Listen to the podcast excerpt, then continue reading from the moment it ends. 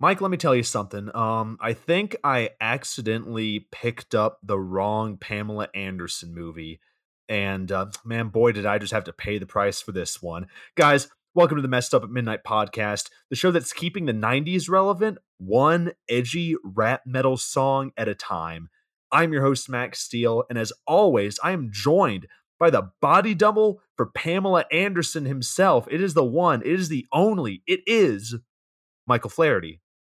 Mike, what's up? You know, listeners, normally here there'd be a really funny quip, a back and forth, a hey, my days in Baywatch, God, do I remember it fondly. No, we're not doing it here. Where do you get off, Max? What do you mean? What do you have to say for yourself here? Because you got some explaining to do. About what? Okay. No. Okay, listeners. For anyone that's curious as to what the hell we're talking about, it's obviously we're talking about a Pamela Anderson movie. We're talking about the Pamela Anderson movie from 1996 called Barb Wire. And I'm pretty sure if anyone knows Pamela Anderson, it's that anything that she's involved in terms of visual media, you always have to raise an eyebrow and go, why though? Why are you watching it? Let's be honest with ourselves. So, Max, when we were deciding in our little list of movies that we should probably look at, why did this one come up for you? Just out of curiosity. Well, it all began when I was in line for a burrito and I was thinking about the podcast. I was like, yes, I need to come up with movies to watch. Like, what? Let me. What was it? What was a year for movie? What was like a year for movies? 1996. That was certainly a year. Let me look up the movies that came out during 1996. And I just kind of scrolled through. I saw a couple, and then I came across this one, and I was like, you know what? Yeah, that'll do. Just by looking at the poster with Pamela Anderson. No, not just Pamela Anderson. She is credited as Pamela Anderson Lee because she was married to Tommy Lee at the time. Yes, it was when she was married to Tommy fucking Lee. And I was like, oh yeah, this will certainly be something. Yeah, and lo and behold, here we are, and we are talking about it today. But of the movies that we could choose from, this is one of them. This was a movie that we picked. This was certainly a thing that happened. And this is also the second time that we've talked about Pamela Anderson on this podcast, because if you remember, she had a cameo in Scooby Doo. That's right. Yeah, she did. Man, that was a recent one too. Yeah, it was back to back. And if we talk about Pamela Anderson one more time, I can guarantee you guys that me and Michael Flaherty will recreate the opening scene to Baywatch. Neither one of us can be the Hoff. That's just criteria number one. Neither one of us are the Hoff. You could be the Hoff. You could definitely be the Hoff.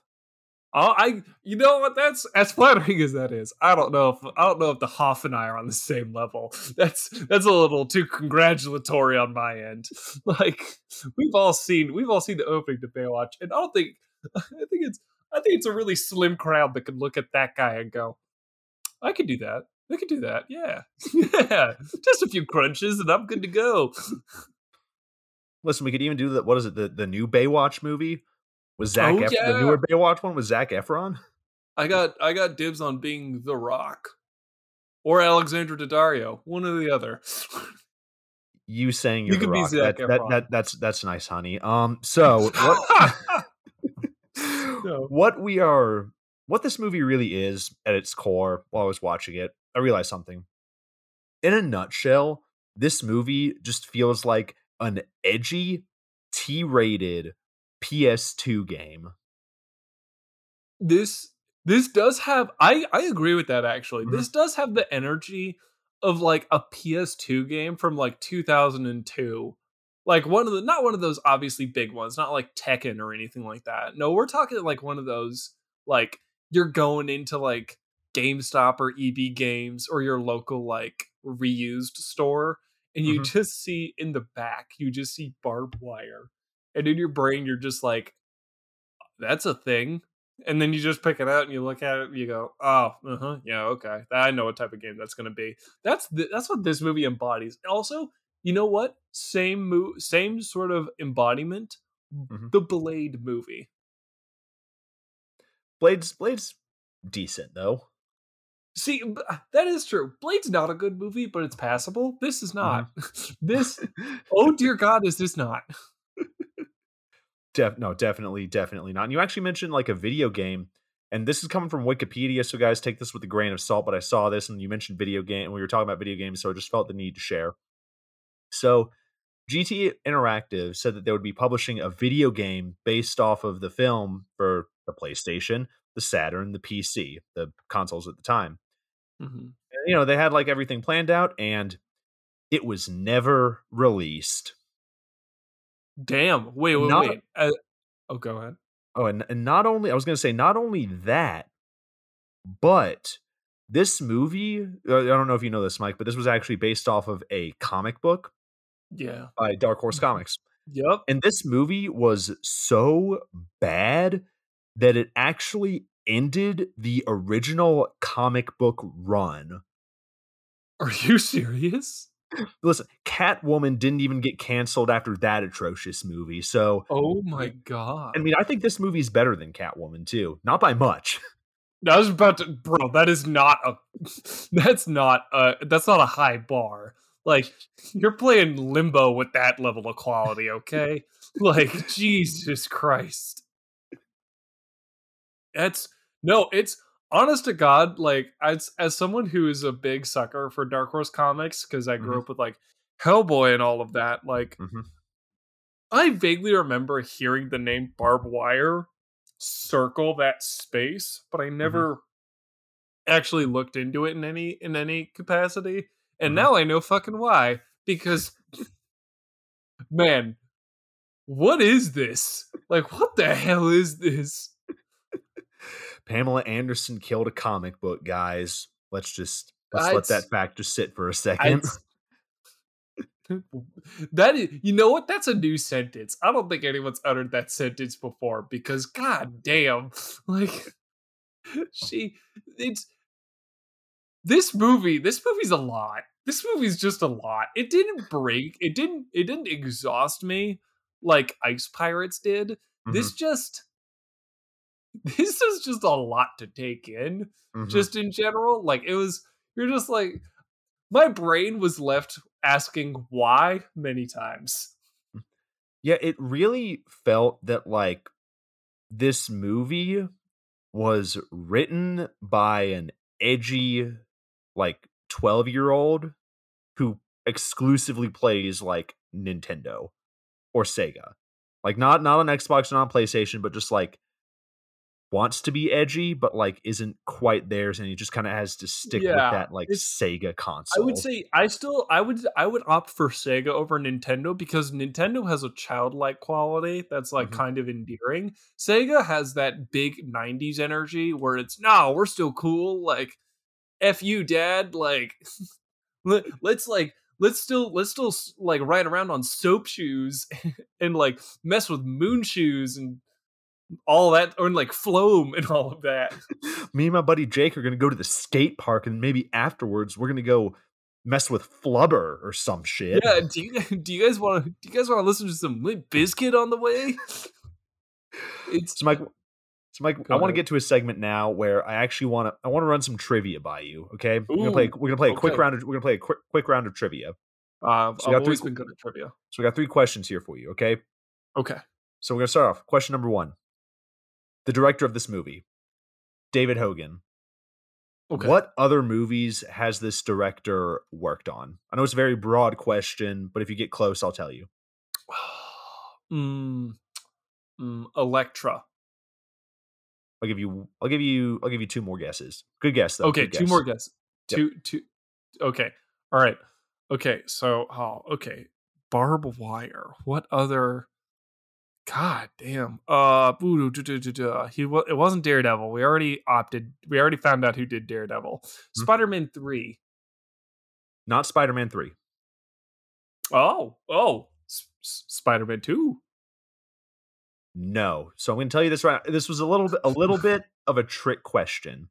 Oh. So other than working as a second unit director or an assistant director on Batman Forever, this guy has pretty much exclusively worked on music videos. Barb Wire was the only feature that he directed.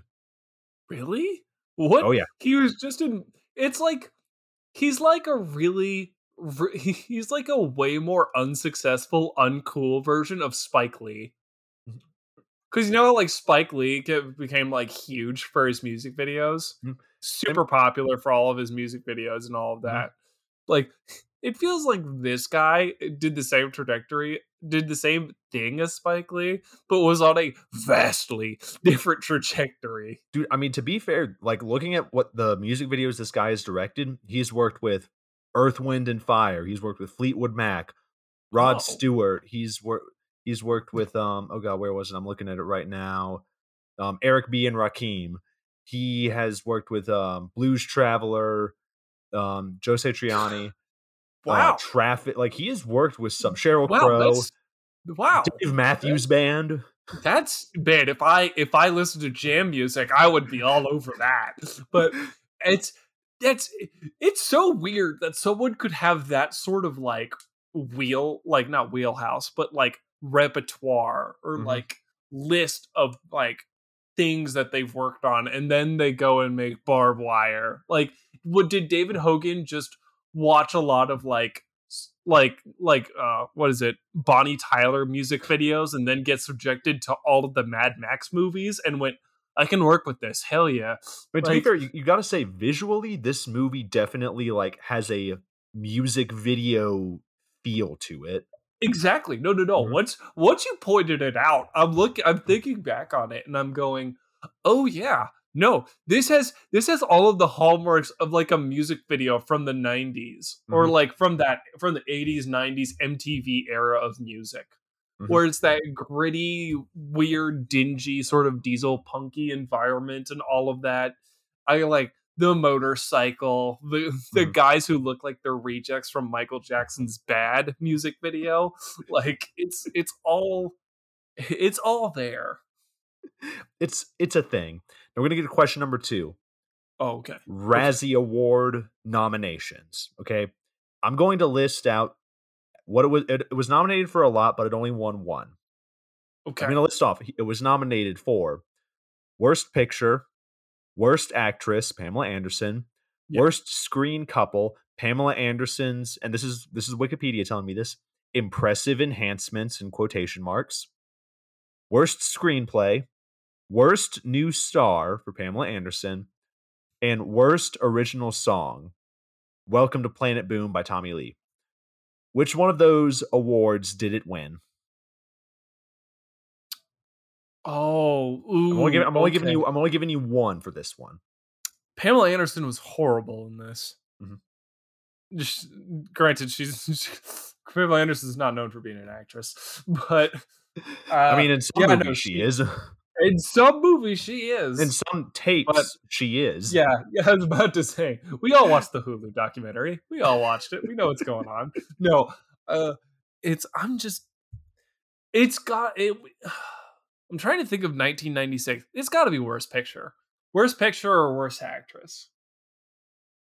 So this movie won Worst New Star for Pamela Anderson. Okay, I was like a quarter. Right? You were close. You were close. Oh, I mean, it's a little redundant, but I mean, you know, she was certainly in this movie.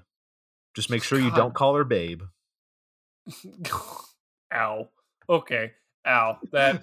Oh my God. That was. God, I hate that. God, that movie. This movie kind of sucked. That was a disgusting line. We'll do one more question real quick.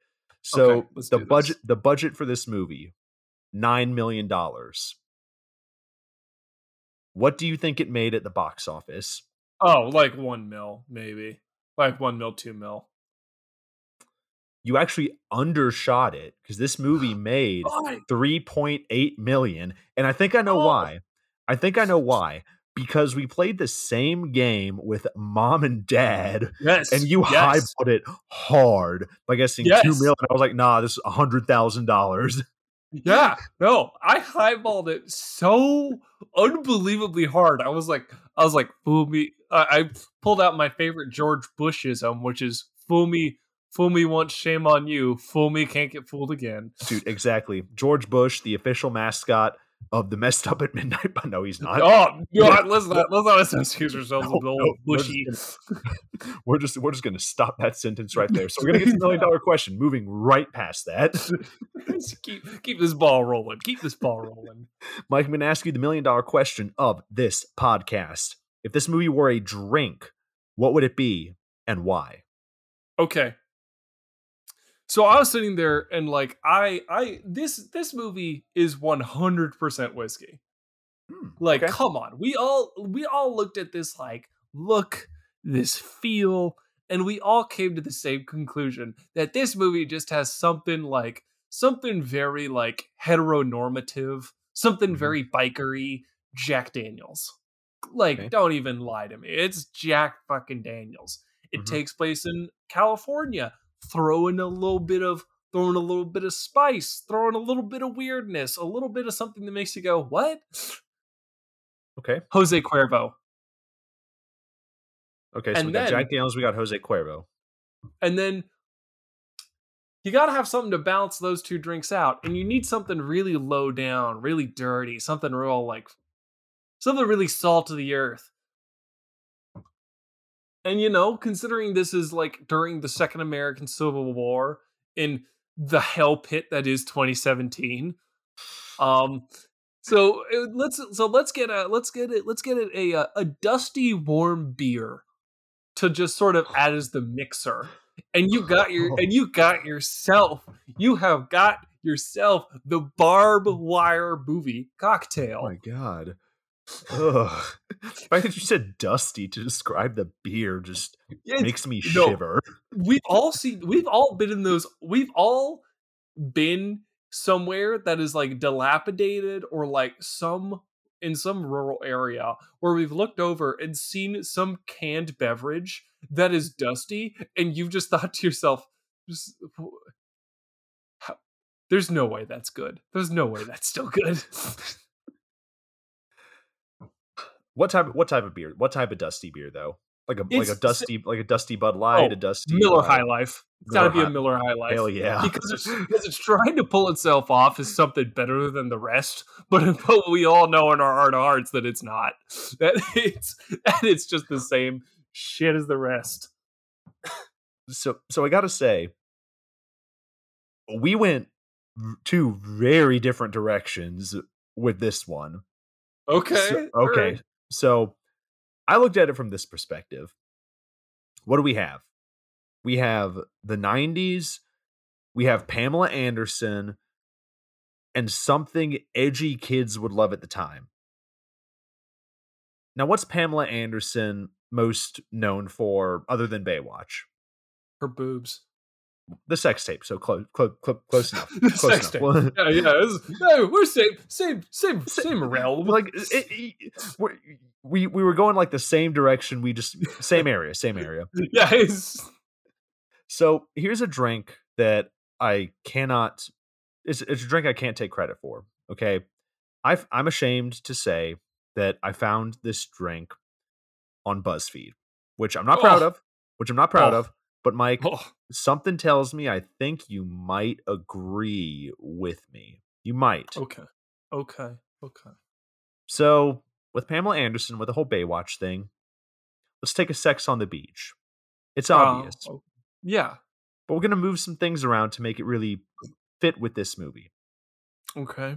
We're going to go 2 ounces of vodka, heavy on the alcohol, and specifically something that smells like gasoline, like lighter fluid. Give me like Svedka. That. Svedka, or like even like shittier, like just shitty bottom shelf, something like it tastes like it was made like in a bathtub and maybe a thumb got in there. So take that vodka, 1/4 ounce of peach schnapps, a splash of cranberry juice, 2 maraschino cherries. Okay. Now we're going to change something here. We're going to go with a thinly sliced lime round, because this is not an ordinary Sex on the Beach.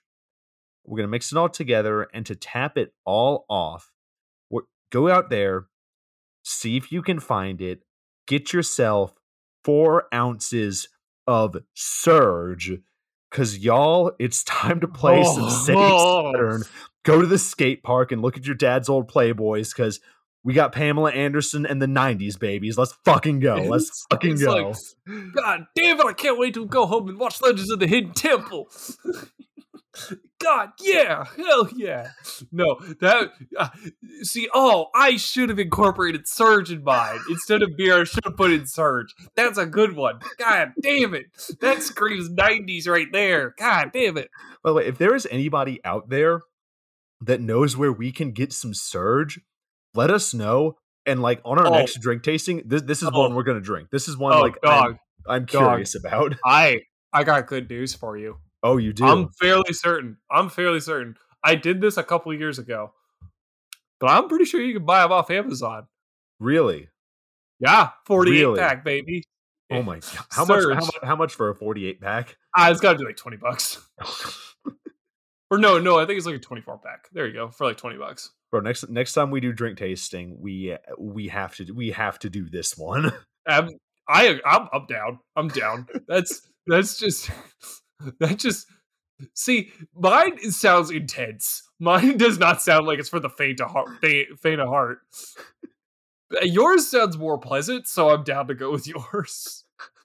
I don't know. I've never had Surge before, so like Surge is delicious. It's like Mountain Dew that listen to Linkin Park a little too much. I mean, that sounds like me. That's just me. Surge, Mountain Dew, but as a carbonated, Max Steel as a carbonated beverage. So guys, we are going to be getting into Barb Wire. Don't call us babe, because we're going to dive right headfirst into this. Splash. So right off the bat, Steel Harbor, 2017, the Second American Civil War. Let's see how many jokes we can make about this one, okay? So what do you want to do? Do you want to ping pong off of each other? Like I feel like there's a lot we can do. Like, oh my God, it's so great whenever old movies reference like a time period that's already passed, because you're just sitting there just like biting your tongue, going like, yup. Steel Harbor 2017, the Second American Civil War. Is this one being fought over gun rights? Steel Harbor 2017. It's being fought over who's actually president. Is this the darkest timeline after the 2016 elections?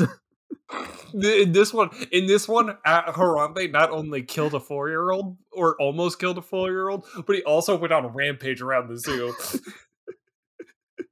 Hey, I thought the Second American Civil War was supposed to start on January 6th, 2021. No, according to the people that attended, they were only peaceful. They were only peaceful, and there was no malintent anywhere within that. Okay, we're gonna move on past this. This is a spicy podcast today, bro. I was about to say we're touching on some territory. So we get some Star Wars style rolling text, which really feels like it's describing a level on Sonic Adventure 2. Yeah, and right. And then we get the Barbed Wire title card. Like straight up, this thing looks like it belongs on like WWE Monday Night Raw. I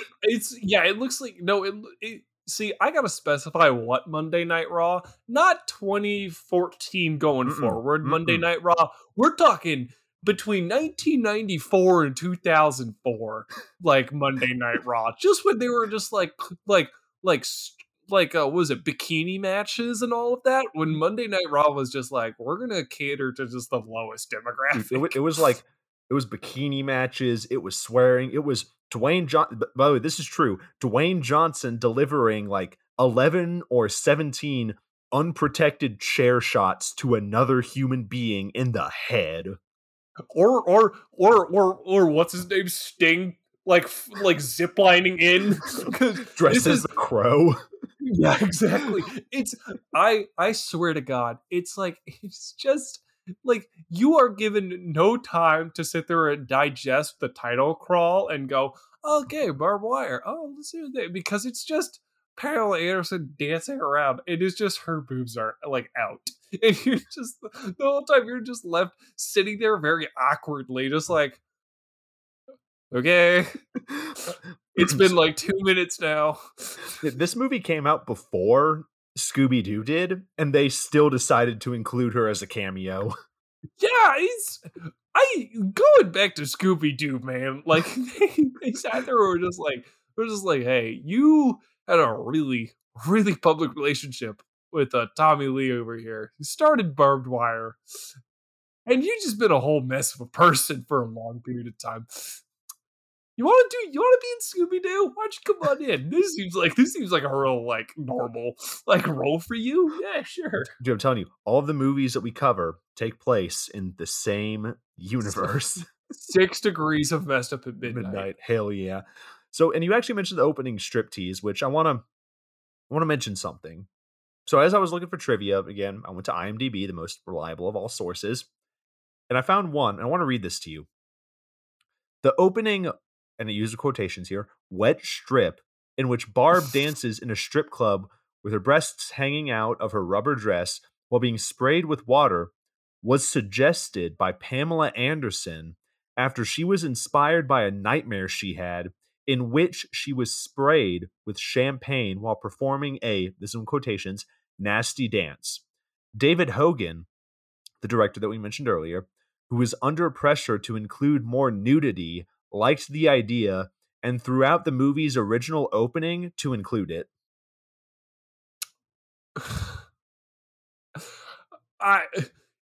The relationship between actor and director is a very interesting one.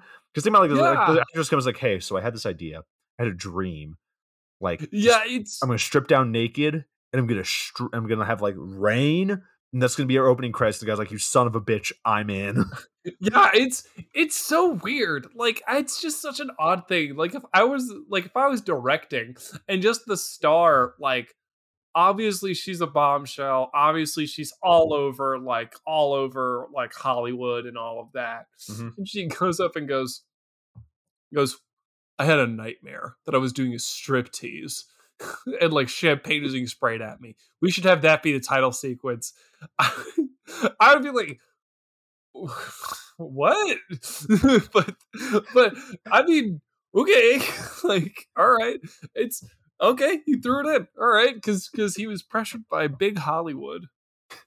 Big Hollywood was just breathing down his neck, and he was like, oh, fine, sure, that's okay. I just want to go, I don't know, direct a music video with Lionel Richie. Yeah, he goes, shit. Please, I was about to say, please tell me Lionel Richie was one of his people. He was. Yes. Oh, yes. Yes. Yes. God, I love David Hogan. God, yes. This is just all of a sudden become one of your your favorite human beings. It's just Lionel Richie as a singer is just wild to me. He's just the dude made Hello and maybe one other song, and then now he's just he just stayed around in Hollywood. He wasn't a one-hit wonder. He just stayed there, and everyone's like, yeah, it fits. This makes sense. Dude, he's probably in this movie. Bro, I wouldn't be surprised. There are a surprising amount of people that are in this movie. Right? Yeah. Right. But let's move forward. So she does the title screen. So striptease, she, it's wet. And there's these people that are whispering in the crowd. There's some businessman talk or something. He's like, oh, I want the blonde. And we're like, okay, what's going on here? And then we cut to backstage where Barb is talking with some of the other performers. And the creepy club owner comes up to Barb. And by the way, this guy looks like a human rat, straight up. He comes over. He was actually talking to one of the businessmen earlier. He comes over to talk to Barb. And then we go to another scene where Barb is in the back of this warehouse, and she's just walking around with a... Pamela Anderson's just walking around with her bag of toys, and... I'm sorry, guys. Let me rephrase that. So she's walking around with a bag of weapons. That was a Freudian slip right there. Dude, that was. I was just like, ooh, wait, let me just... You know how sometimes... I need to backtrack. I was thinking about the other Pamela Anderson movie. Dude, sometimes it's like one thing I've learned about doing a podcast is sometimes you like say words and you're like, that's not how I meant to say that. Let me just back up really quick. And we're just gonna forget that ever happened. You're like, ooh, shouldn't have said that. We're gonna backtrack a little bit. So she ends up killing this rat-looking dude, and she actually frees another person, a human trafficking survivor, and they go off into the night. We get broken glass, we get boobs, we get a Batman reference for some reason, and they escape this building like pretty fucking easily, only getting like shot at like once or twice. It's weirdly low stakes. You would have thought a human trafficking like operation that she was like busting would be like way more high stakes. Like it was like gunfights and like people were like guarding her or anything like that. Nope, she just unlocks a freezer and goes, all right, you remember Batman? She's like, yeah, she goes, it's like that. And she just like, you just leave. Like there's also the creepy club owner. I'm pretty sure, like, I've seen that dude in, like, a Tim and Eric skit or, like, the Eric Andre show or, like, Steve Brule or Workaholics. I've seen him in some weird show. I swear to God. What was the club owner's name? Do you even remember? His name was, like, Shelly something, like Dorsey or something like that. It's, like, but... The whole scene is just hilarious to me because it's like, I don't know. Maybe it's just because I've watched like Sicario or something like that, but like awesome straight movie. Up. Yeah. Great movie. But like, it's just, I would have expected there to be a little more fanfare or like a bigger firefight, but no, it's just, she just dips and like just zip lines down with the girl. So the guy that you mentioned, he was in "It's Always Sunny in Philadelphia" for a couple of episodes. That's how I knew him. That's how I knew him. He was in "It's Always Sunny." I was like, I know. I saw that face. I was like, I know that face. I know that face very well. Well, it's like so, especially like with this opening scene. Like, yeah, we get like some action. I forgot to mention this earlier, where Barb she's stripping on stage and then she kills a guy with like her high heel and just by throwing it at him. And then she occasionally gets shot at when they're escaping. And for an action movie, especially one that came out in like the 90s, and yeah, you might point to some movies that like have come out recently. Like again, one of Messed Up at Midnight's favorite movies, John Wick, started off really slow and then just gradually ramped up. This movie like tried to start big, but trying to start big, it didn't go big enough. So we were just kind of left with like a half-baked action scene. Yeah, it was. Yeah, that was a good way to phrase it. It's half action. Mm-hmm. It's like it's just this very low stakes scenario that like involves like shooting your gun twice and like killing two people and then she's out. Not that it needed to be like some fucking like Michael Bay scene, but like as just. I don't know, maybe you threw a little bit extra cannon fodder in the direction and you would have gotten a movie. But like a fight, like a hand-to-hand fight scene between like Pam and like two or three guys. Goons. Yeah, something exactly. Like that. And she just beats them up. But like, that's like, all right. Fair. So anyway, Pam saves these people's daughter. They're British. That's like all I know. And the dad's just kind of like so blasé about it. Like the mom kind of looks like half-heartedly concerned. But the dad isn't even hugging his daughter, who is literally just involved in human trafficking. And like, I fucking knew that. Like, listen, I fucking knew that British parents were like, could be strict, but not like a fucking baseball dad whose son couldn't even make like the cut for JV summer league in baseball. Yeah, I was about to say that's a whole different level of strict. That's like I don't hug my son unless he bats over .500. Did you hit a home run today, son? No? I guess you're not getting ice cream. I guess you're not eating dinner tonight then. Yeah, exactly. That's that. But this dude is very she shows up, she goes, "Here's your kid," being the cold, uncaring badass. Mm-hmm. And he literally just goes, "Oh, thank you so much. I'm so happy." And I'm like, you don't sound it. You sound pretty whelmed. It's just "Oh yay, thanks for giving me back my expired gift card." Conviction? Yeah, exactly. You're just you're like, "Oh, nail clippers. Thank you. Just with the same enthusiasm of a kid who gets socks for Christmas. Yeah, exactly. You're trying to feign being impressed or happy. You're like, "Oh, thanks. Thanks, guys." So after this, we get a voiceover by Barb for, which we've talked about it at length about how much we don't like voiceovers. We then get a weird, cyberpunk sex interrogation, I think. This bad guy's trying to get... That's a set of words. That's some adjectives attached to a noun. Dude, isn't that what this next scene is? Where they're these people are around a woman hooked up to a naked woman hooked up to a computer. And they're talking about retinal lenses and freedom fighters. Yeah. The movie's words, not mine. Some random dude named Krebs. What? What's great is this scene is just so much to take in, because it's like the establishing shot is a shot of the Capitol, but destroyed. And you're like, mm-hmm. Okay, cool. Established. Washington, D.C. fucked. And then it goes, I guess, within the Capitol. And on top of, I swear to God, on top of what looks like a boxing ring is just this setup where it's just this naked woman strapped to this chair with these metal bits over her boobs and one of her eyes. And it looks like they're supposed to be shocking her. But what ends up happening is the actress doesn't do a convincing job of being hurt. Mm-hmm. So she just moans. So you're the whole time you're just left going is she in pain? What is? They're "Where's the resistance?" And then she's like, "I don't know." And then they just shock her. And the whole time I'm left what? It's just what? It's confusing. And yeah, exactly. You're not even 14-year-old me would not be this is really hot. You would just be what? What's going on? Because just think, you've established this movie by showing Pamela Anderson. She rappels off of a building and then drives off into the night. Okay, what's going to happen next?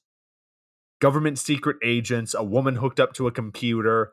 They electrocute her. She's moaning.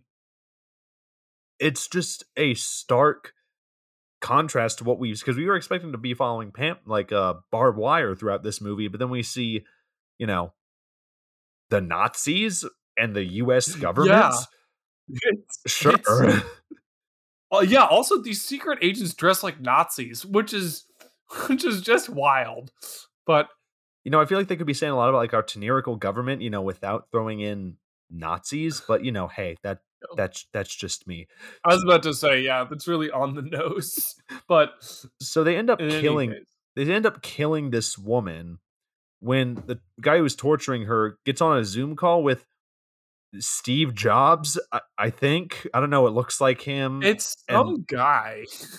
I'm like, okay, so they have a conversation, and then next scene, it's night. We're at a dock where these people who we have never met before are running to go meet Krebs somewhere, and then we go to Hammerhead.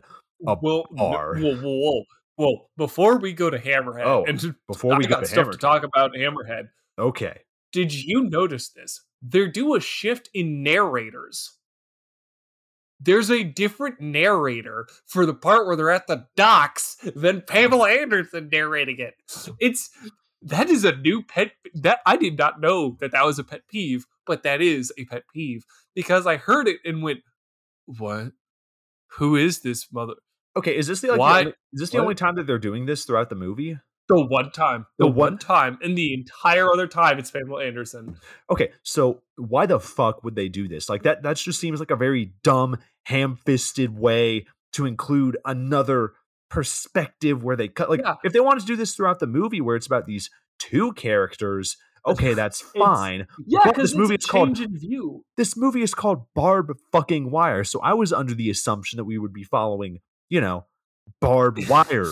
Like, have her be the narrator of this whole thing. Not this dude. No, it's one scene. I swear to God.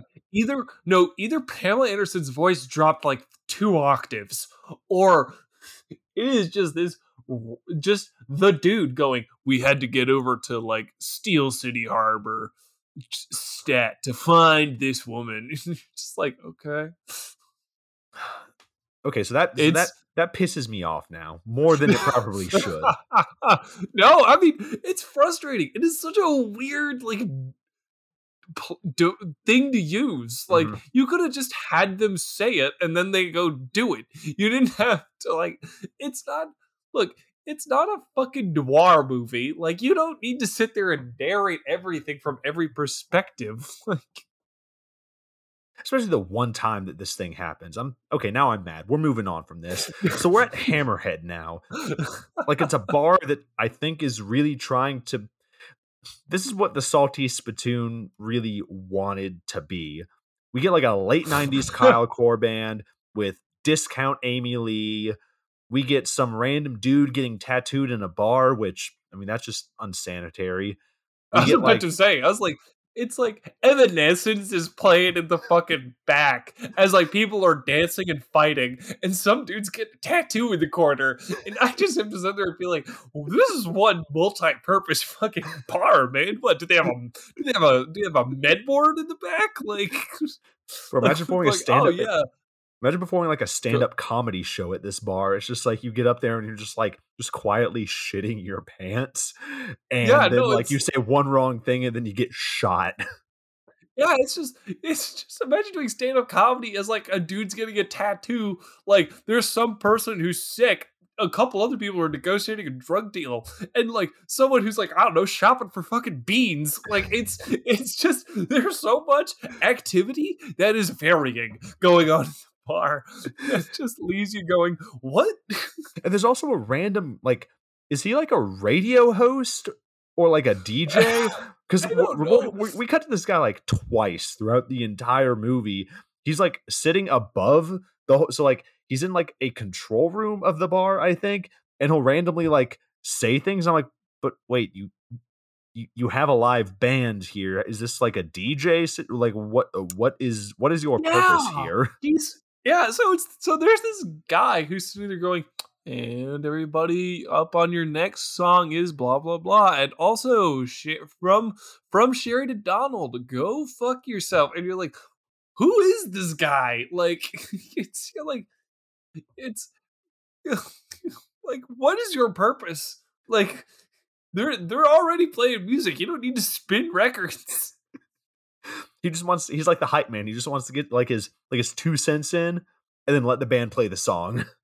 Yeah, you just hear him over the intercom occasionally go like bop yup as the ad-libbed like hype man for the band.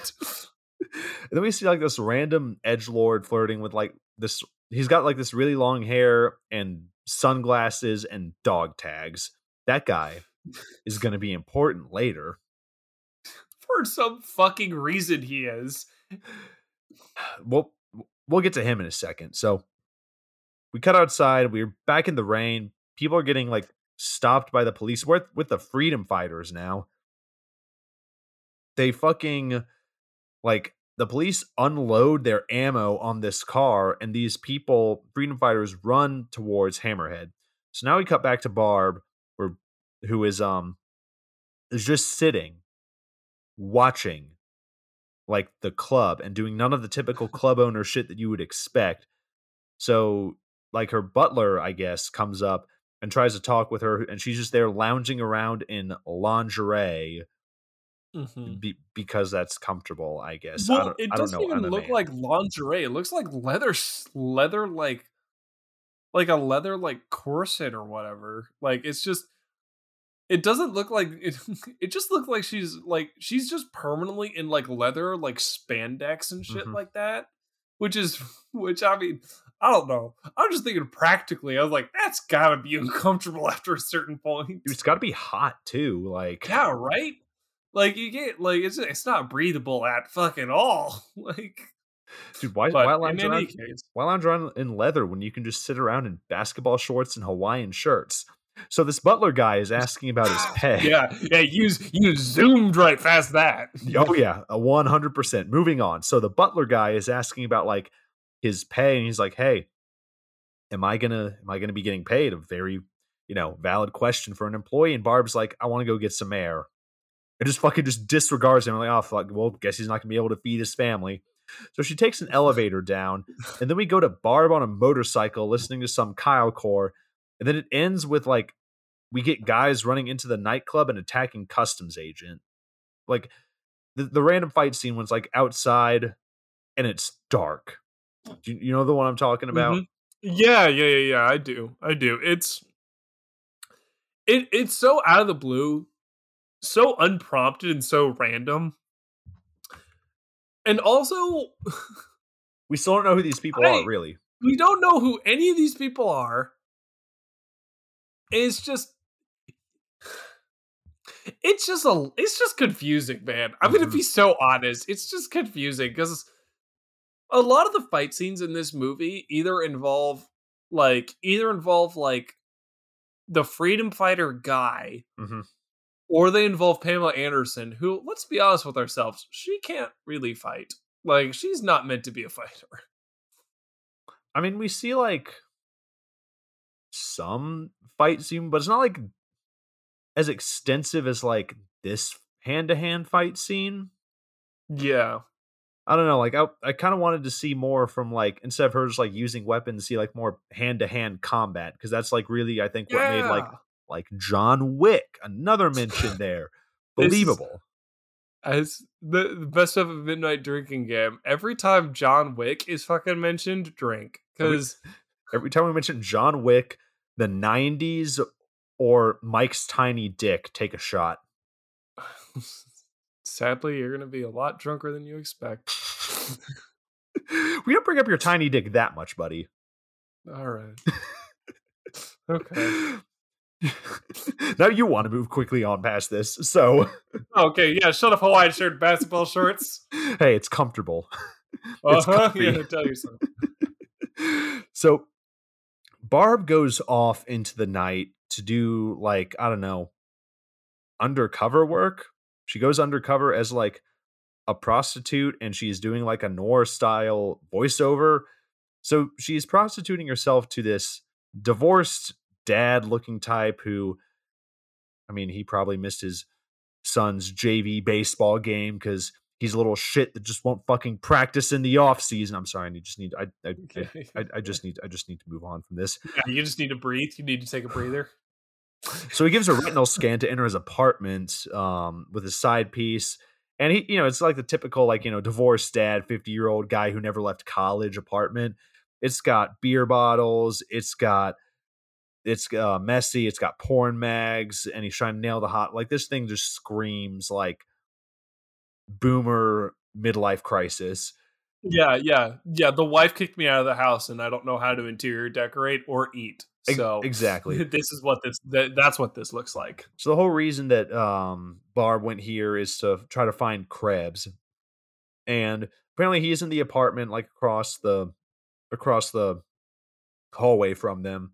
And I want to tell y'all something. As soon as, like, I was writing that down in my notes, and then as soon as I look up from writing that notes, I see this like divorced dad in a gimp outfit. Oh yeah. Like, this is just way more terrifying than the gimp in like Pulp Fiction. I was like, what the fuck is going on? This is just, I just gotta say, when they say bring up the gimp in Pulp Fiction, there's fear, because you see that gimp come down and you're just like, holy shit. Mm-hmm. Versus this gimp, I went, dear God, put it away. Oh, dear God. Oh, I'm so sorry. Oh, no. Well, dude, it comes out of nowhere. It's just like the best part. And then get I just gotta direct your attention to the quote, to the conversation exchange between Pamela Anderson and this guy, mm-hmm. which is, "Did you wash your hands? No, I was bad." And I just sat there and went, "Oh, like, oh my god." I'm gonna be honest, guys. I was like. That made my soul quiver when you just said that. I was like, oh, why is this included? So I want to move past the gimp as quickly as possible. So Pamela, like, the gimp has a paddle. Barb takes the paddle and just beats him over the head, knocks him out. Okay, great. So what does Barb do? She like sprays this shaving cream material on the wall, which turns out to actually be explosives, and then just blows a hole in a residential area, probably killing the gimp. So an action scene ensues. We get flashing, like, on the screen. It's like a white solid that they literally just throw up on the screen. It's not like a standard like gun flash when you watch movies where it's like coming from the gun, but you can still see the rest of it. It's literally like they just took like a white solid and just put it in front of the camera for like a split second. Yeah, they literally had a thing of construction paper that was like ice white, and they went. Oh, either went, "All right, you ready, Terry? Because we're gonna shoot the gun." And he was like, "Ready!" And then you go bang, and he swung his hand really fast and hit his fucking microphone too. So shut up. So yeah, long story short, one of the guys calls Barb babe, and she says, "Don't call me babe," and it's never explained why she doesn't like to be called babe. So she just kind of fucking kills this guy, and we move on to the next scene. So Barb goes and she actually captures Krebs. I forgot to mention that. And she goes to negotiate the release of him to like this nerdy looking pimp, I think. Who is? Oh, I did some research on my own. Do you know who this nerdy pimp is? I do not. Or what famous person he's related to? Ron fucking Howard. That's his younger brother, Clint Howard. Really? Yes, that is Clint Howard. So the brother of Ron Howard. So we got like a relation. So we got like the Messed Up at Midnight, like bad cinematic universe, and we got like the good side where he's like, you know, related to, you know, Ron Howard, who's made some good movies. Exactly. And his younger brother, Clint Howard, who's been in movies such as Barb Wire and The Ice Cream Man. I can only assume that we're going to be talking about The Ice Cream Man at some point. I don't even know what it is, but it sounds like a movie we would cover on this podcast. It's fucking awful. As someone who's seen it, it's goddamn is that a terrible movie. But anyways, so they he's negotiating the, you know, exchange for Krebs, and she insists that she gets paid in Canadian dollars, which again is never explained. Why they specifically need Canadian dollars. So she gets her damn Canadian money. They make the exchange. Then Barb returns back to Hammerhead. Well, Salty Spittoon, whichever you want to call it. The bar she runs. Sorry, guys. I got something caught in my throat. So Amy Lee is still there. She's singing. Barb's talking to this worker, and this one random guy asks her for a dance. Barb agrees, and God bless that guy that got to dance with Pamela Anderson, man. We salute you. I was about to say that dude, I'm sure like that extra who was dancing with Pamela Anderson probably sat there and just like called up all his buddies afterwards. It was like, "Guys, you're not going to fucking believe this." And nobody believed him. And they probably still don't, because let's face it, they probably didn't watch this movie. Yeah, they probably didn't want to support him and watch the movie. They were like, "Ugh, no." So the bad guys break in. It's the chief of police, and she describes one of the chief of police, Willis, as a drunk with sticky fingers. And I literally only know this because Pamela Anderson told me in a voiceover. So the cops in this scene, they're checking people's IDs, and they really, really care about catching people with fake IDs. And that's how you can tell this movie, like, isn't in a college town. This just doesn't take place in a college town, because they really care about catching people with fake IDs. Yeah, exactly. They don't just sit there and take the fake ID and go leave. I was like, "All right, and you're good. Andrew Good. Meanwhile, yeah, exactly. It's like, it's not even the same person on the ID. Yeah, exactly. It's literally a different person. So Barb and Willis, they go have like a conversation, and we get like Barb getting naked for some reason. Okay, fine. It's, yeah. That was probably one of the most paused moments of this movie. Well, not the specific part, but we'll get to that one. So Willis gets called out for sexual harassment by like kissing her on the neck, and she's like, I will report this or whatever. And I'm like, this movie is progressed. Like, hell yeah, I love it. So Pamela Anderson sits down in latex and like a leopard print beanbag. My favorite thing is like this entire movie has just sat there and just been the most regressive piece of media. It has just been the most objectifying piece of work, and then it just suddenly goes. Remember, hands to yourself, kids. Anyways. Time to get back to this leather bikini. And you're like, all right, it's a weird thing to sprinkle in, but okay, like, okay, all right, that'll work. You're like, what? Okay. So something congressional is coming to visit. Barb is paying off the police chief, and as he's leaving, we get this glorious interaction. The police chief says, "Add it to my tab, Miss Kopetsky." Boom, boom, boom. Barb says, Miss Capezzi died in the war. I'm Barb Wire. And I'm like, I face palmed here. That line like sent a cold wave over my spine. And it just makes me think she got a little bit too into like her stripper alter ego. It's both parties are at fault in this, because I just hear the boom, boom, boom, and I just go, oh, no, man. If that was in the screenplay, so someone should have gotten a bit of whiteout and put that over that, because goddamn, no, I mean, no. I mean, it's like, it might look good on the script, but like, as soon as you say it, if you have that like sinking feeling in your stomach of just being like, oh, dude, okay. Okay. Yeah, and then the like Miss Kapitsky died. I'm Barb Wire. That's like a parent talking to their like 8-year-old son, mm-hmm. and just going, "All right, Timmy, time to get it out of the Woody costume." And he goes, "Timmy's not here anymore. Only Woody." Like, same fucking energy. It's the same goddamn energy. Yeah, that line wins our I don't know what the fuck we want to call it. The Messed Up at Midnighties. We are giving this line, this particular line for this movie, the, I don't know, schlockiest fucking line. The line that made me feel the worst. The line that made me feel.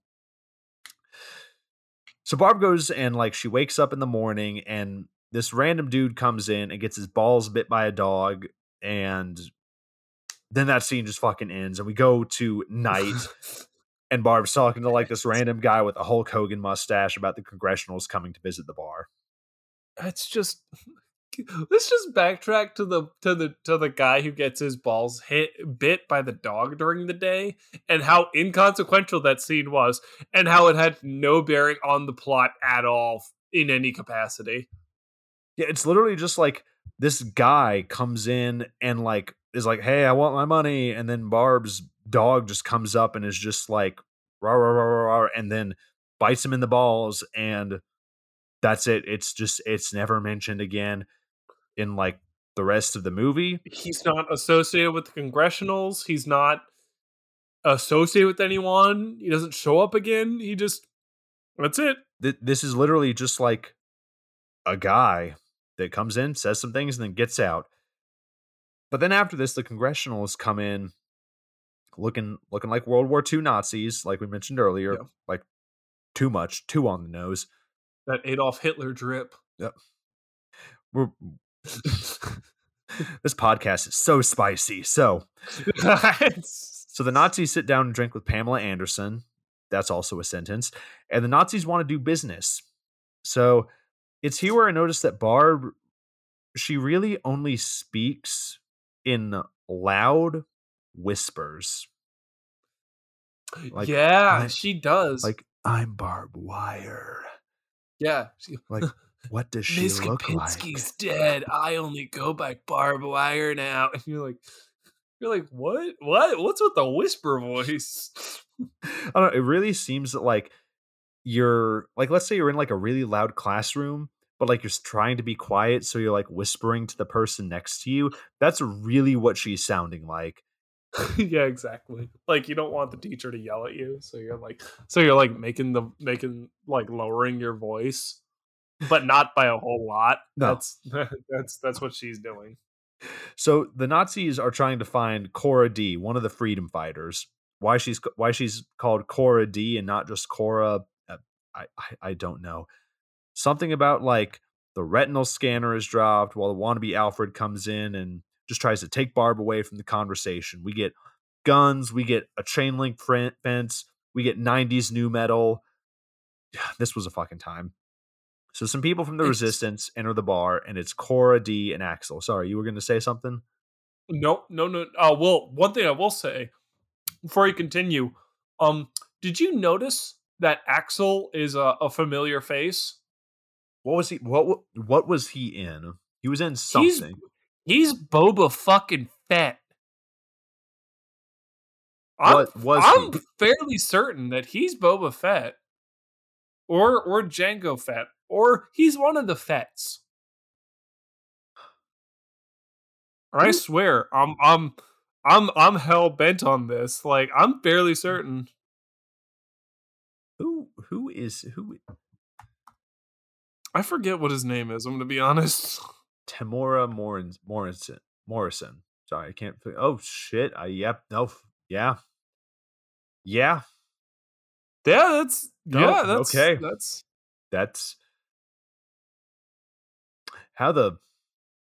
Why were you in this movie, dude? Why? Yeah, you're left going, why? What? Why are you in this? It's just so odd. It's such a weird casting choice too. Like, oh, we're gonna get Boba Fett to be like one of the main guys in this movie. Yeah, why? I swear to God, it's just... This is definitely before he became famous. This is before he hit it big. Yeah, it was... this was definitely like, okay, he was like, I just need to get a paycheck. I just need to like just keep talking to the right people and maybe I'll be in something good. And yeah, lo and behold, he's in Attack of the Clones and boom. There he is. All the Star Wars pieces. Oh yeah, it all just fell together for him, and you know what? Good for him. Yeah, exactly.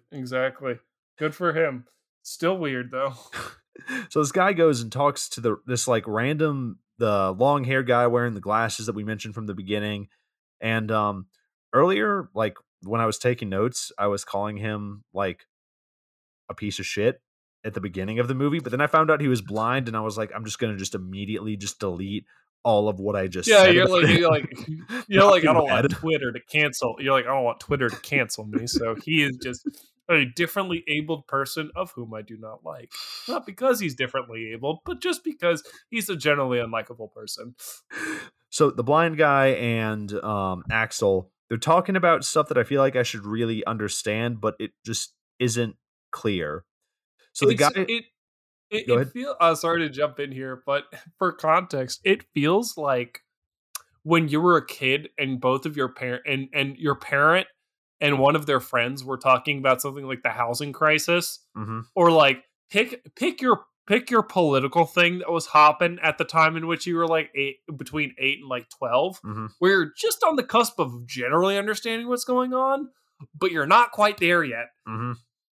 That's how this feels, because mm-hmm. you're like, I know something about lenses is going on, and I know the Nazis are in control, and I know that there's a resistance, and I know he's associated with it. Mm-hmm.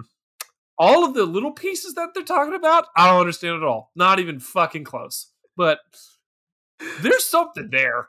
There's something there, and we're still trying to figure out what exactly it is, because they mentioned the mm-hmm. lenses, but nothing so far. So they're talking about stuff, and then Barb sees Jango Fett, Boba Fett, and she promptly comes up to him and then just sucker punches this dude in the face. And we're like, okay, they have history. Something really bad happened in Seattle, apparently. Yeah. Mm-hmm. Mm-hmm. So the Nazis leave, the resistance duo leaves, and Barb says stuff. The blind guy says something like he'll help the resistance.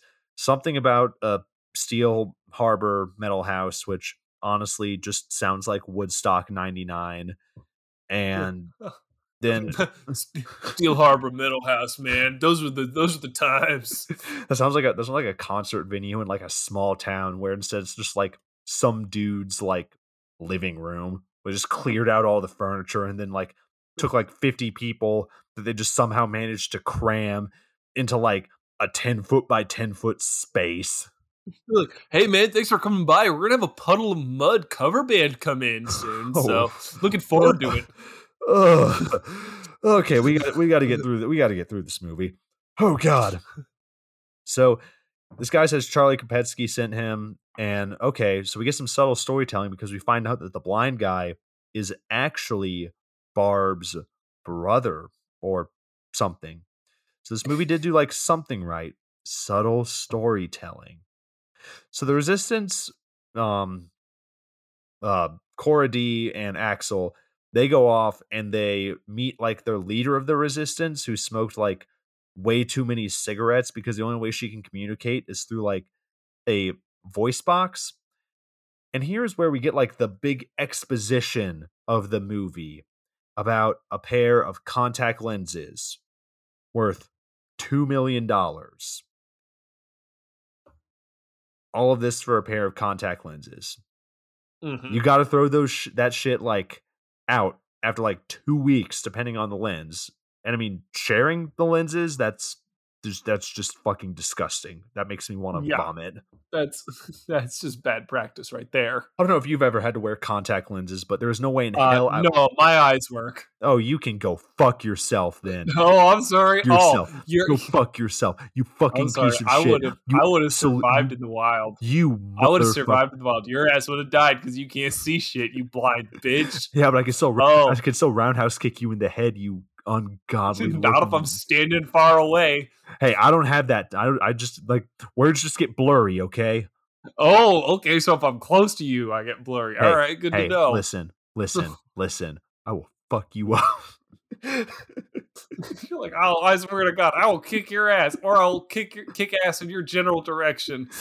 Listen. Once I get a hold of you, I'm taking your ass to the ground, and then I don't need my fucking eyes. I can just feel. I got it. I fight based on vibes. Dude, it's about vibes. It's about power. We stay hungry, we devour. Absolutely. This podcast episode is just a fucking mess.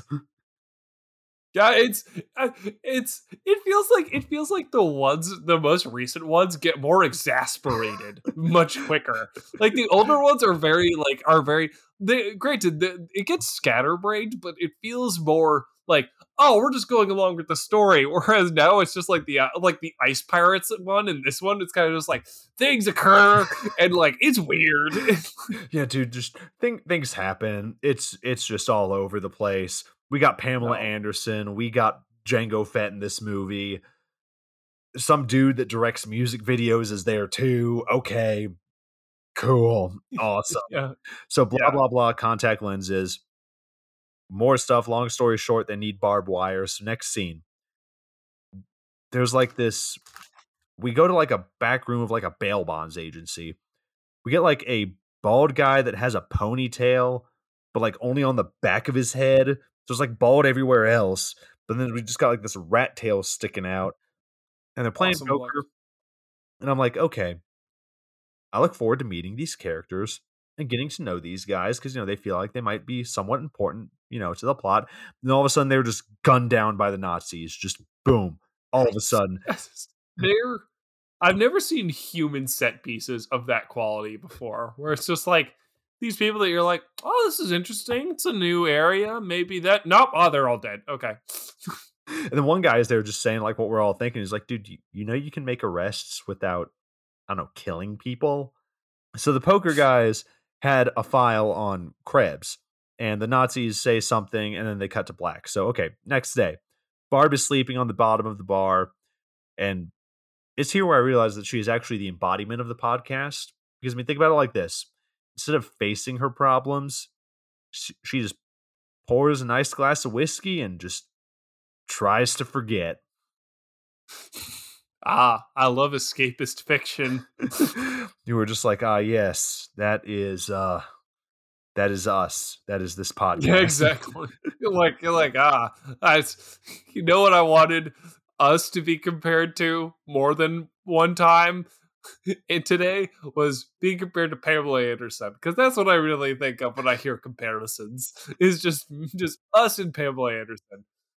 You know, I feel like there is something, you know, that we, you know, there's more than one link between the Messed Up at Midnight podcast and Pamela Anderson.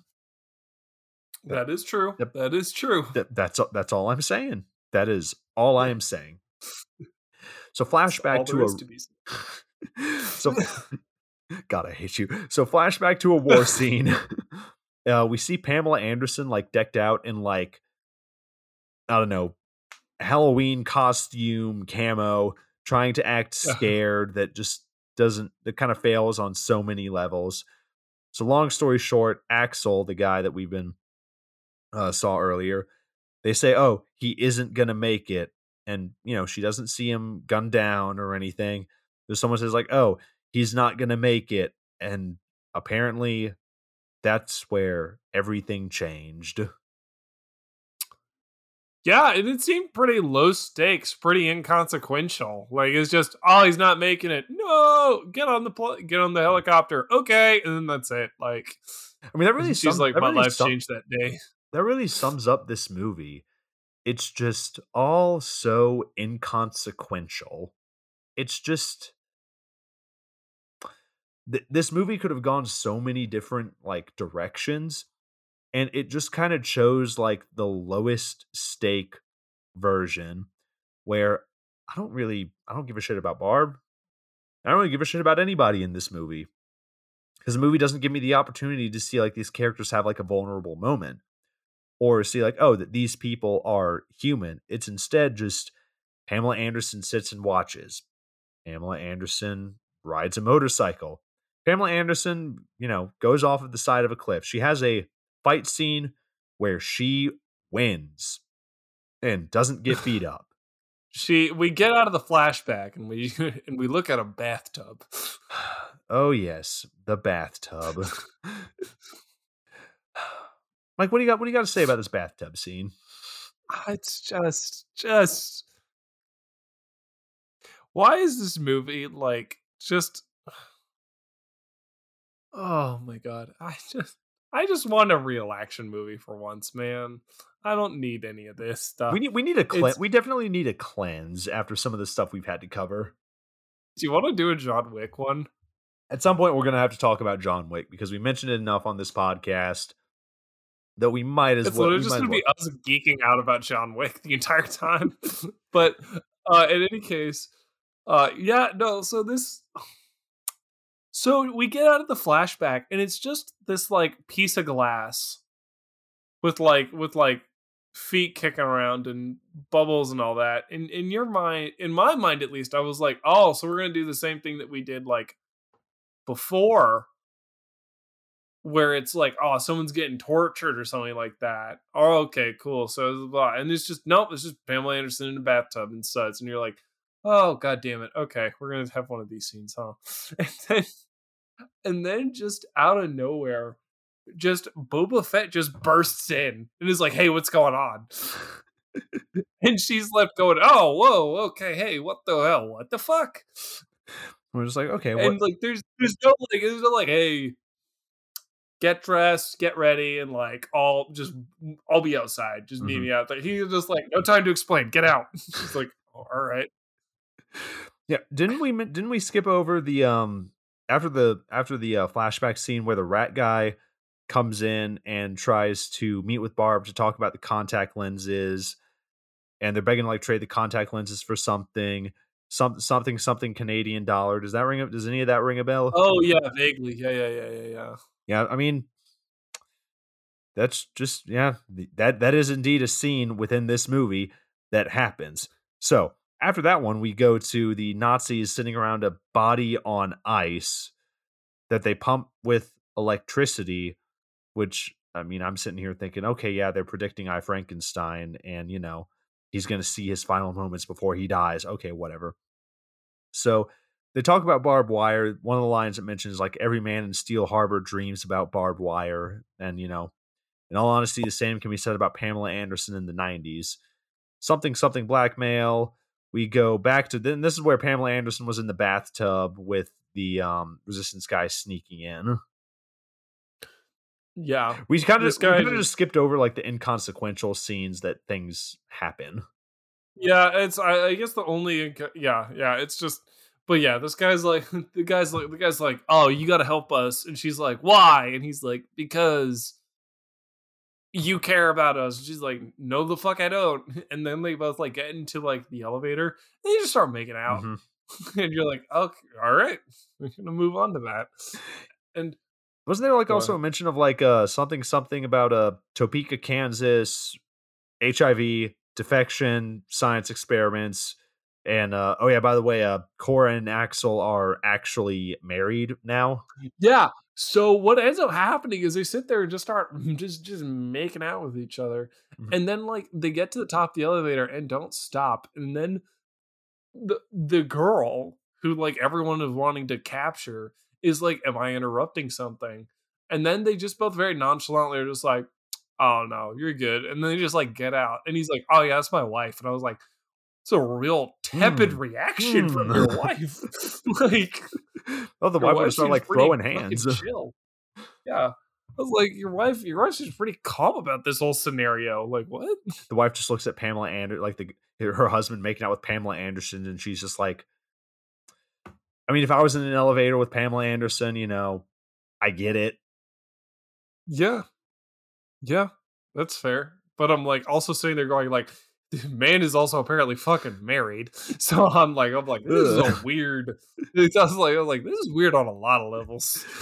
So the building gets surrounded by the Congressionals. Oh, and now Barb and the Resistance, they have to escape. We get a quick flash of Pamela Anderson's boob in broad daylight. And I guarantee you that this specific part of the movie was probably worn out on so many VHS tapes because they just stopped, rewound, stopped. It's probably the only reason this movie made $3 million at the box office. Yeah. And that's probably the whole reason they made this movie. So, yeah, most likely. They were just like, we need to get Pamela Anderson to do something other than like shoot a tape with Tommy Lee. Ooh. So the Nazis come and they try to scan the blind guy. He doesn't have any retinas. I guess that's how blindness works. I don't think that is. So Barb's talking with the Nazis. Willis is like, this is a murder investigation.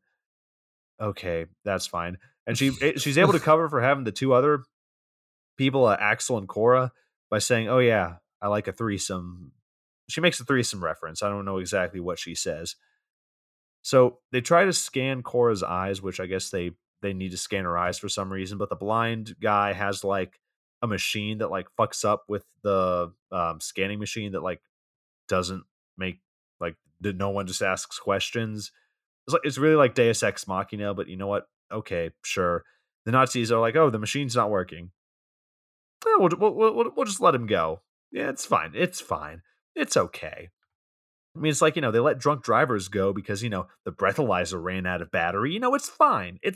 Yeah, they're just like, well, whatever, you can go on ahead, you crazy kid. And they're like, okay.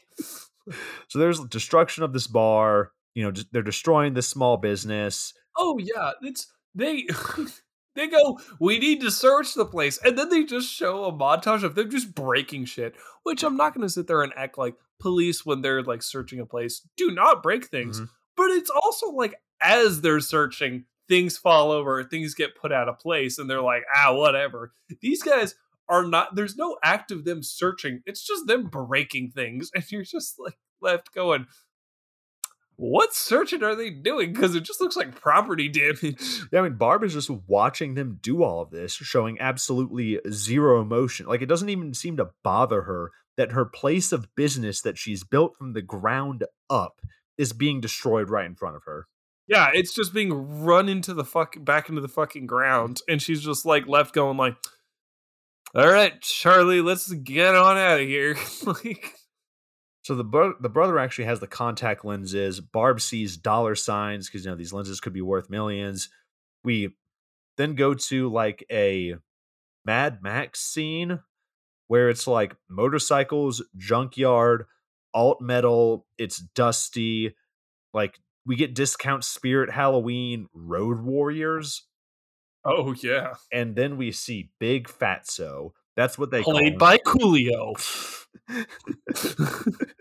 That's another punchline of this podcast is something, something, something. And then Coolio is there. he flaps it on his pterodactyl wings. And he starts eating. It's Coolio in a fat suit. Chicken. Yeah, he's in a fat suit eating chicken. We're going to put Coolio in all of the movies that we cover. The Coolio smash cut of all the Messed Up at Midnight movies. Give us money, we'll make it happen. Coolio, if you're listening, the ball's in your court, man. Let us know. We have come up with so many good ideas for you, Coolio. Like, it's all on you now. So Big Fatso, who's sitting in like this loader, he also knows about the contact lenses. We get literally the same exact conversation as before, just with different characters. The blind dude goes just walking through the junkyard, which just sounds like a recipe for disaster. He's calling out for Spike, who is just, you know, someone. And the blind dude, surprise, surprise, gets surrounded by the Nazis. And then they start like, we're like, oh shit, what's going to happen here? And then we cut back to Barb and Big Fatso, where Barb is selling the lenses for $1 million in Canadian and a flight. Blah, blah, blah, negotiation. And they schedule a deal for later today. Okay, fine. But then we go to the blind guy getting electrocuted, and he is just straight up trolling the Nazis by telling them that like Santa Claus has the contact lenses. And he gets electrocuted. And I want to point out that like he does like a Jared Leto Joker laugh at his own joke. That does. That hurt. I just hear anytime a really slow, weird, cringy laugh is uttered, everyone just goes, oh no, it's a Joker. It's a Jared Leto Joker laugh. That almost killed the character, by the way.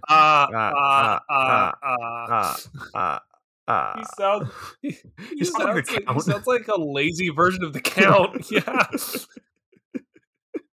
He sounds like if the Count took like Quaaludes. He is just the Count if he took Quaaludes. So back at the bar, Barb ends up giving the bar to the butler, which fucking tongue twister. Barb gets her death race vehicle, and when the butler drops, like she's like the butler says, "Oh, by the way, your brother, yeah, he went to go see Spike, you know, who he went to go see at the junkyard," which causes Barb to literally like get fucking angry, and she just goes to the warehouse. She finds out her brother's dead, and like, okay, shit's about to go down. And she just doesn't really have like a react. Like, if you think you'd see like your brother dead, you think you might shed like, I don't know, a tear. Yeah, or two. She definitely. She looks more frustrated than anything else. She doesn't like. Like she got caught in traffic. Like, yeah, she's just sitting there just going like, ah, damn it. Like, ah, oh, rats, they got him. Like, it's like they like. It's your sibling. You would be like, I don't know about you or any of the other people with siblings, but I'd be bawling my eyes out. Of course. Like, yeah, it's your fucking sibling. But they must have like really not gotten along because she's like, yeah, whatever. And she just keeps moving. It's like, bro, that's like a whole nother movie, man. Yeah, exactly. Exactly. So Axel and Cora, they have guns and are. They're fucking somewhere. I don't know. All of these fucking places look the same. And oh, wait, it's actually at the same factory. They all just look the same anyways. So they see Barb having like a moment, like where she's just kind of like looking at her dead brother. And then they're like, oh shit, the plane is leaving in like 90 minutes. So she says, oh, the butler says he will take care of her brother.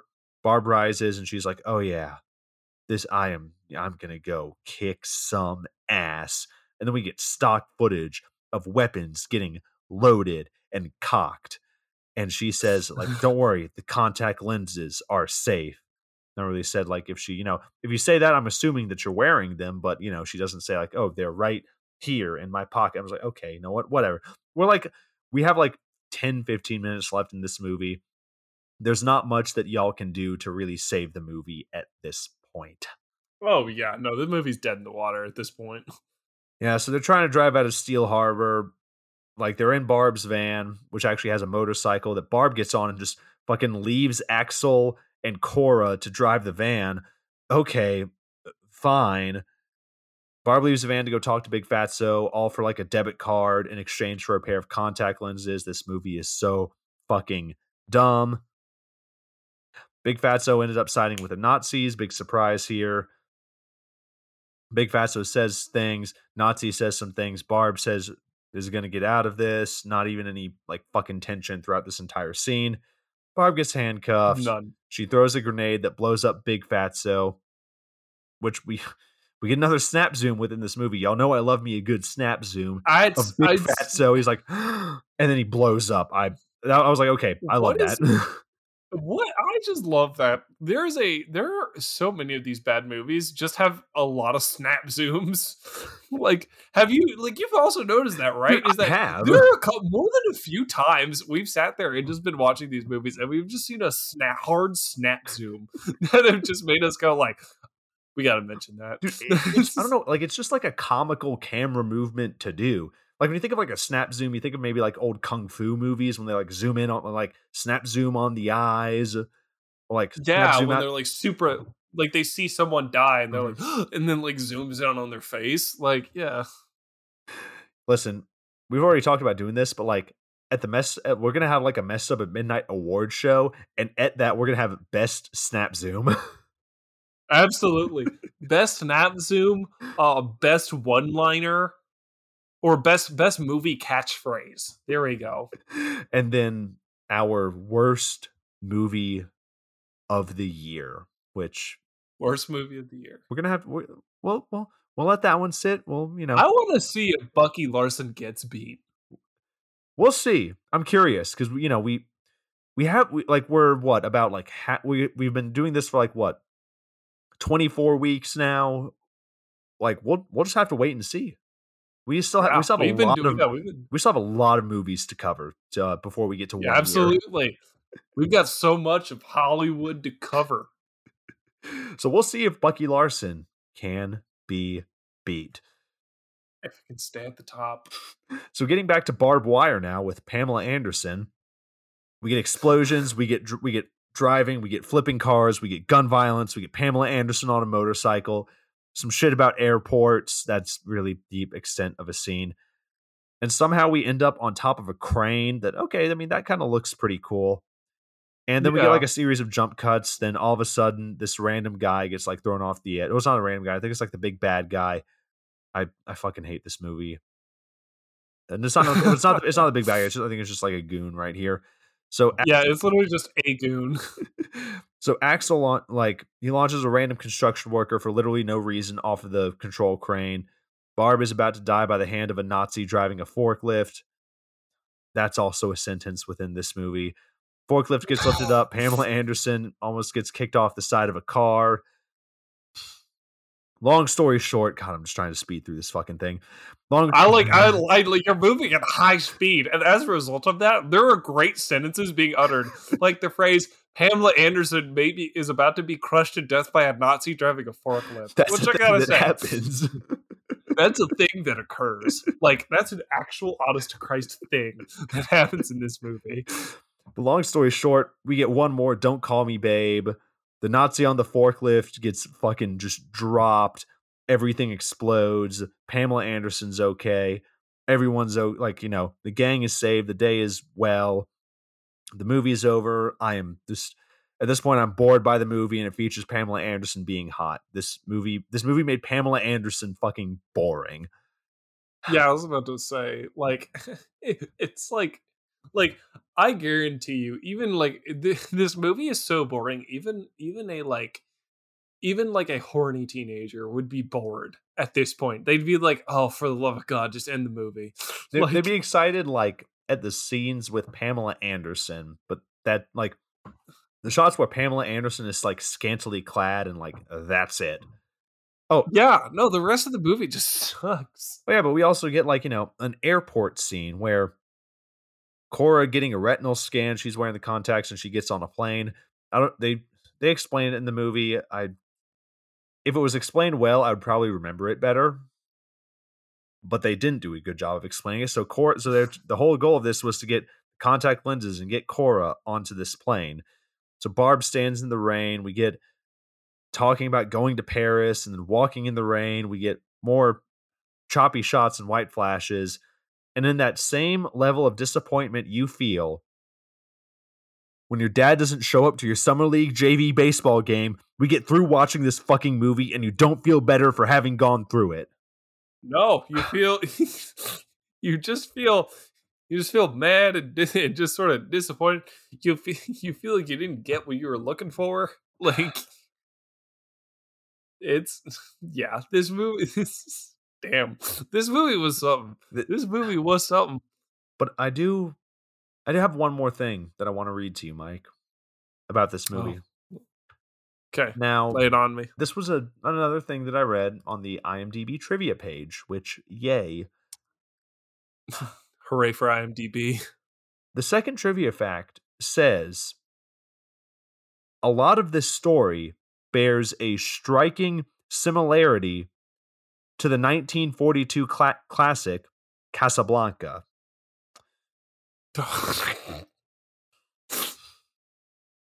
After watching this movie, like looking back on it, what do you think? You know what? When Pamela Anderson is in a leather corset in the Hammerhead as Evanescence is blasting, or some Evanescence shitty knockoff, as a dude's getting a tattoo in a corner, all I could think of was, of all the gin joints in the world, and he stumbles into mine. Like what the fuck? No. Like, no. Because there's a plane and she owns a bar? Is that the reasoning? Like, yeah, this last scene in the airport, you're like halfway expecting like somebody to look at Pam or even fucking Pamela Anderson saying, Here's looking at you, kid. And like that whisper thing that she's doing. This is the start of a beautiful friendship. Like, I really wanted this fact to like follow up by saying a lot of the story bears a striking similarity to the 1942 classic Casablanca, and it fails on every level.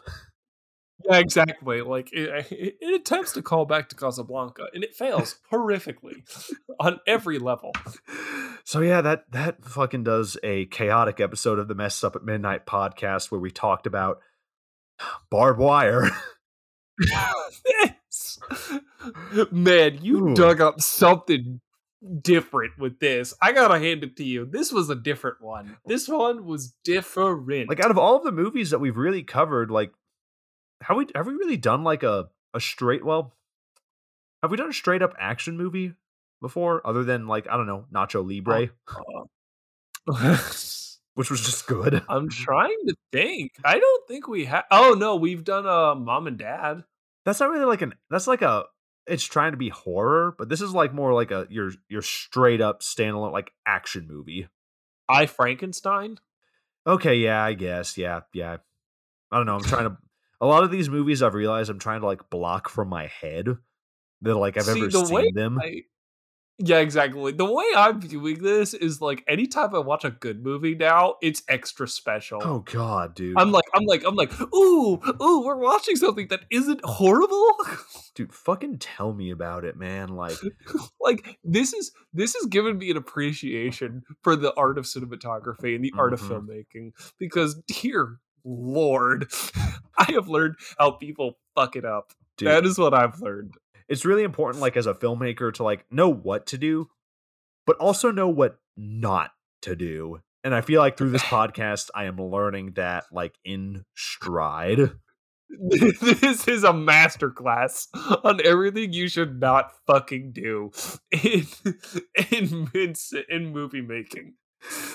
Well, guys, that does it for this episode. This chaotic, spicy episode of the Messed Up at Midnight podcast, where we talked about Barb Wire. And guys, be sure to give us a follow on social media.